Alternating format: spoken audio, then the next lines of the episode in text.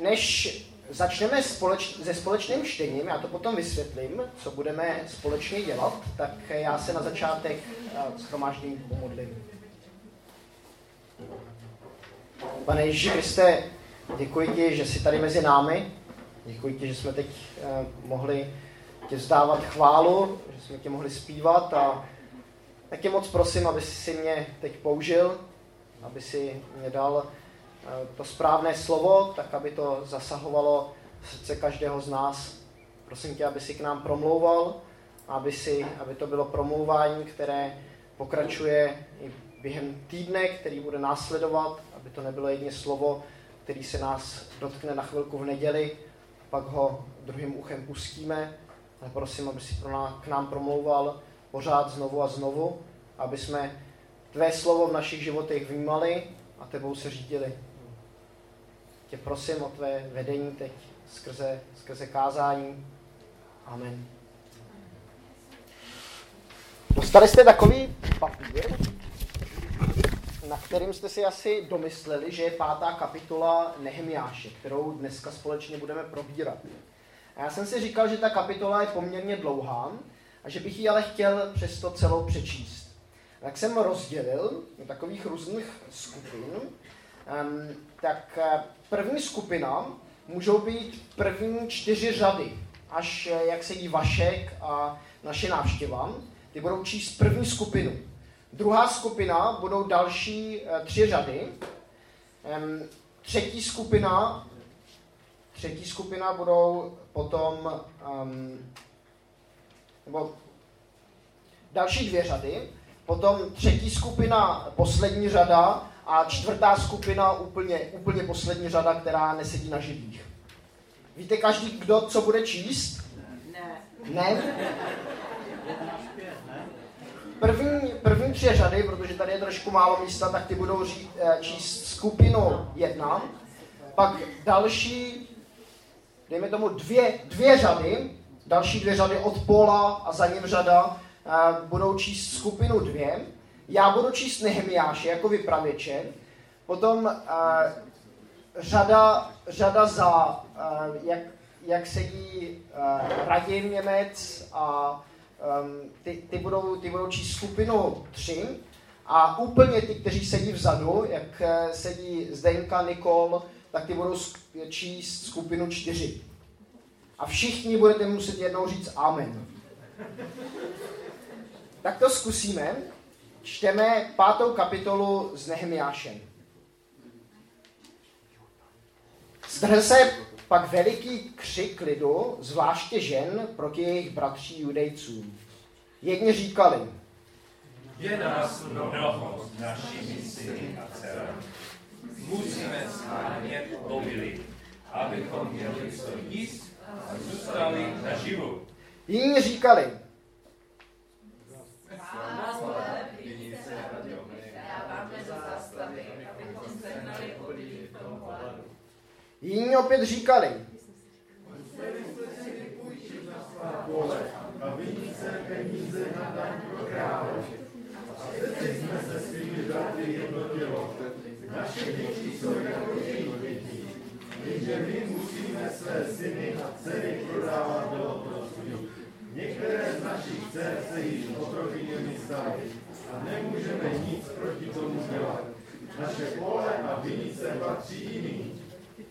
Když jsem slyšel jejich křik a tato slova, splanul jsem hněvem.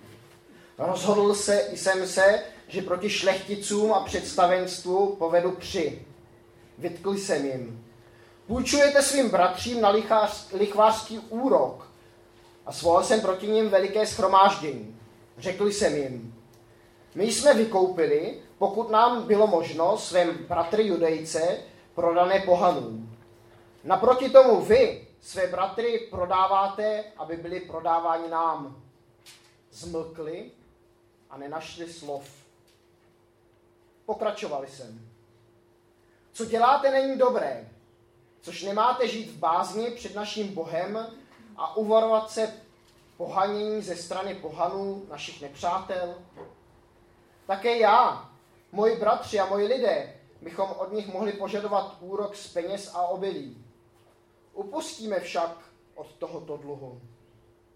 Vraťte jim ještě dnes jejich pole, vinice, olivový a domy i příslušnou částku peněz, obilí, moštu a čerstvého oleje, za něž jste jim půjčku poskytli. Odpověděli. Vrátíme a nic nebudeme požadovat. Uděláme to tak, jak jsi řekl. Svolal jsem tedy kněze a zavázal lid přísahou, že toto slovo dodrží. Také jsem vytřepal záhyby svého roucha a řekl jsem, právě tak nechť vytřepe Bůh každého muže, který toto slovo nedodrží z jeho domu a z vlastnictví, tak buď vytřepán a vyprázdněn. Na to celé schromáždění odpovědělo Amen. Amen. I chválili hospodina a lid to slovo dodržel. Také ode dne, kdy mě král ustanovil místodržitelem v zemi judejské od 20. roku až do 32. roku krále Artaxerxe, po dobu 12 let jsem ani já, ani moji bratři nebrali místodržitelské příjmy.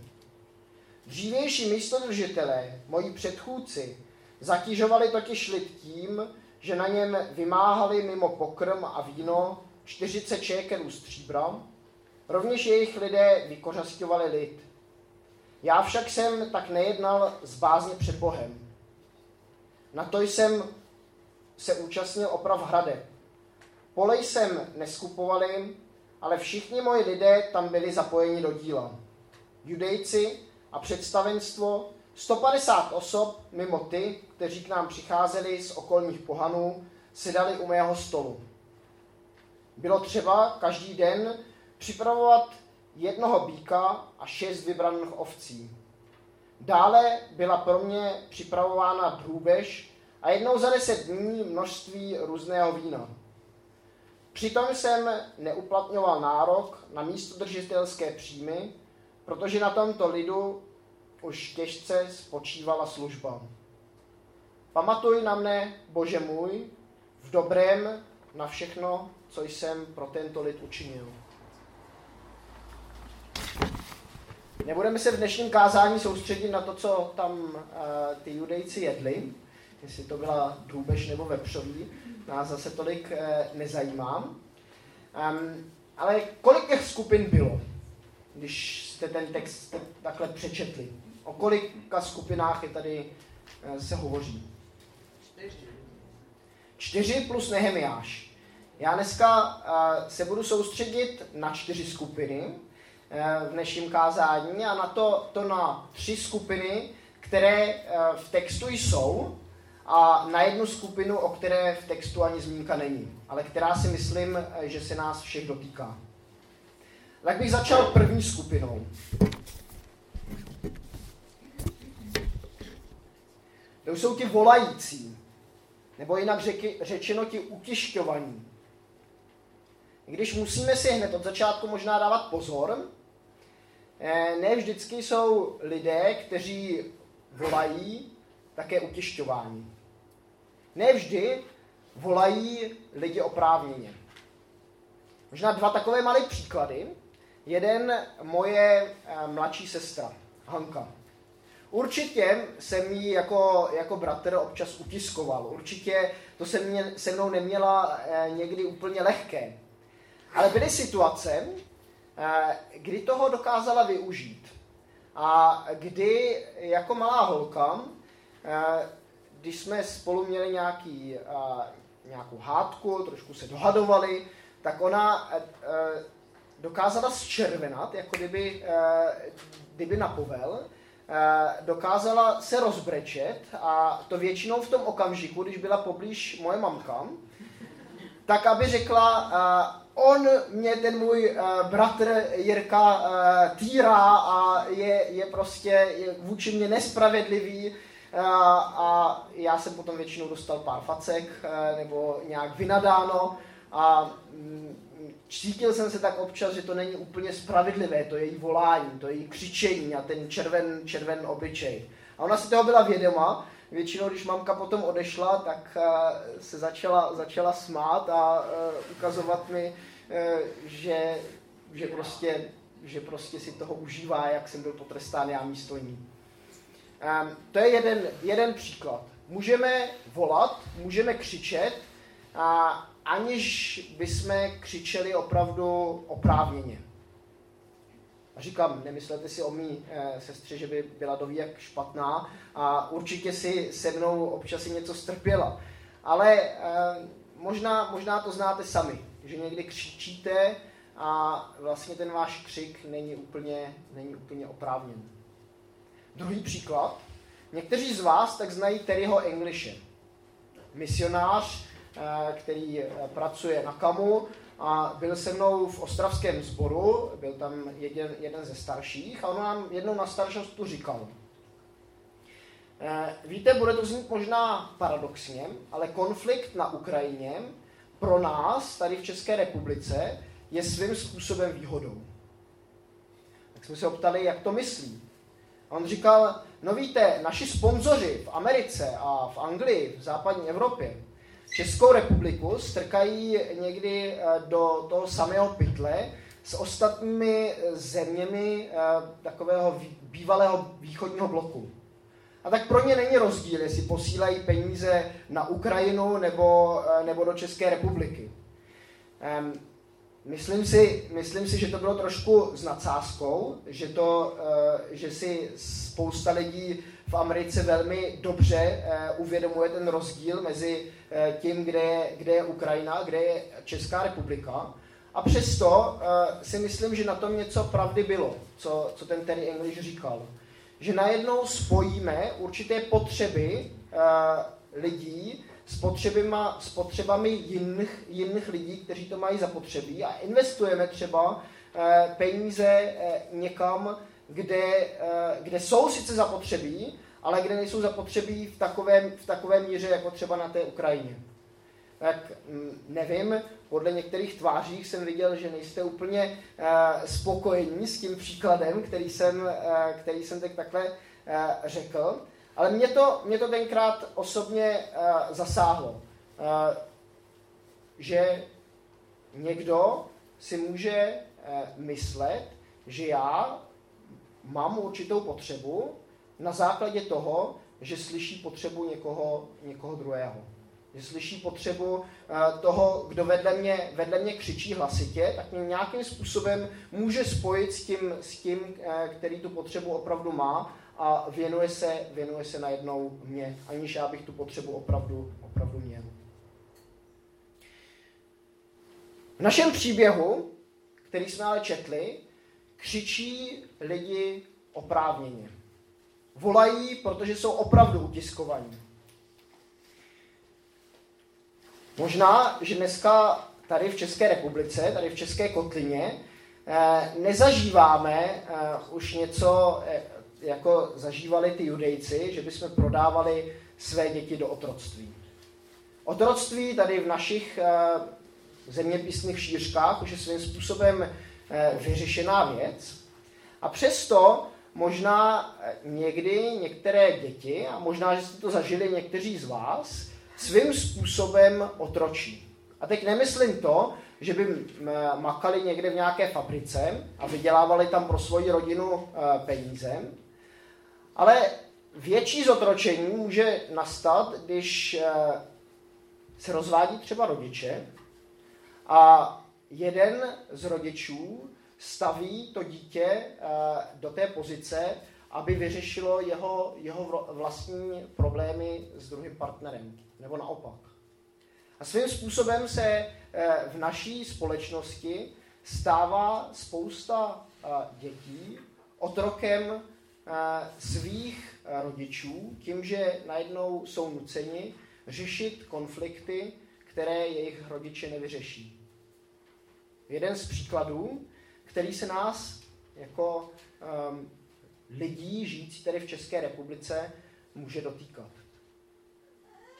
Další příklad, který se nás může dotýkat, je to velké, ten velký rozdíl mezi bohatými a chudými o kterém je v textu zmínka. To, ta sociální nespravedlnost. Jedni, kteří musí makat na své živobytí a opravdu i s tím, eh, že dělají od rána do večera, tak si pomalu nevystačí. A na druhé straně skupina lidí, která, která myslí hlavně na sebe sami, na své vlastní bydlo. A představme si ten kontext. Oni tam staví eh, ten Nehemiáš a, a ty judejci vlastně hradby Jeruzaléma, snaží se znovu obdobit chrám. Ale najednou jako kdyby určitá část na to, na to poslání, které mají, zapomněla a soustředí se víc sami na sebe. A nesoustředí se jedně sami na sebe, ale využívají k tomu ještě eh, ty lidi okolo, kteří se nechají zneužít. Využívají je proto, aby prosadili, prosadili sami, sami sebe. Nebo aby, aby nějakým způsobem zabezpečili svoji budoucnost, aby eh, na tom byli sami dobře. A tak se možná dostáváme tady už eh, k té druhé skupině. Skupině utiskovatelů. Je zajímavé, že v našem textu stojí napsáno, že to byly zvláště ženy, které volali a křičely protože byly utiskovány, protože byly utiskovány oni a jejich, jejich synové a dcery. Kolikrát jsou to i dnes ženy, který, které v rodinách musí snášet eh, největší, největší útrapu. Jak často se i dnes v dnešní době stává, že muž je v práci, žena je sama doma, děti křičí, a muž se záminkou, že se stará o rodinu, uspokuje svoje vlastní potřeby. Uspokuje touhu po kariéře, uspokuje touhu po tom, aby vydělal co nejvíc, co nejvíc peněz, které ta rodina třeba nemá, nemá ani primárně zapotřebí. Tak často hledáme utiskovatele někde daleko od sebe našeho šéfa v práci, možná naše spolužáky, učitele, kteří nás možná můžou utiskovat, když nejsou dobří. Možná jsme hledáme toho utiskovatele někde v naší rodině. Ale jak často se ptáme sami sebe, jestli těmi utiskovateli nakonec, nakonec nejsme my sami jak často se zamyslíme nad tím, eh, kde my působíme útisk ostatním lidem okolo nás.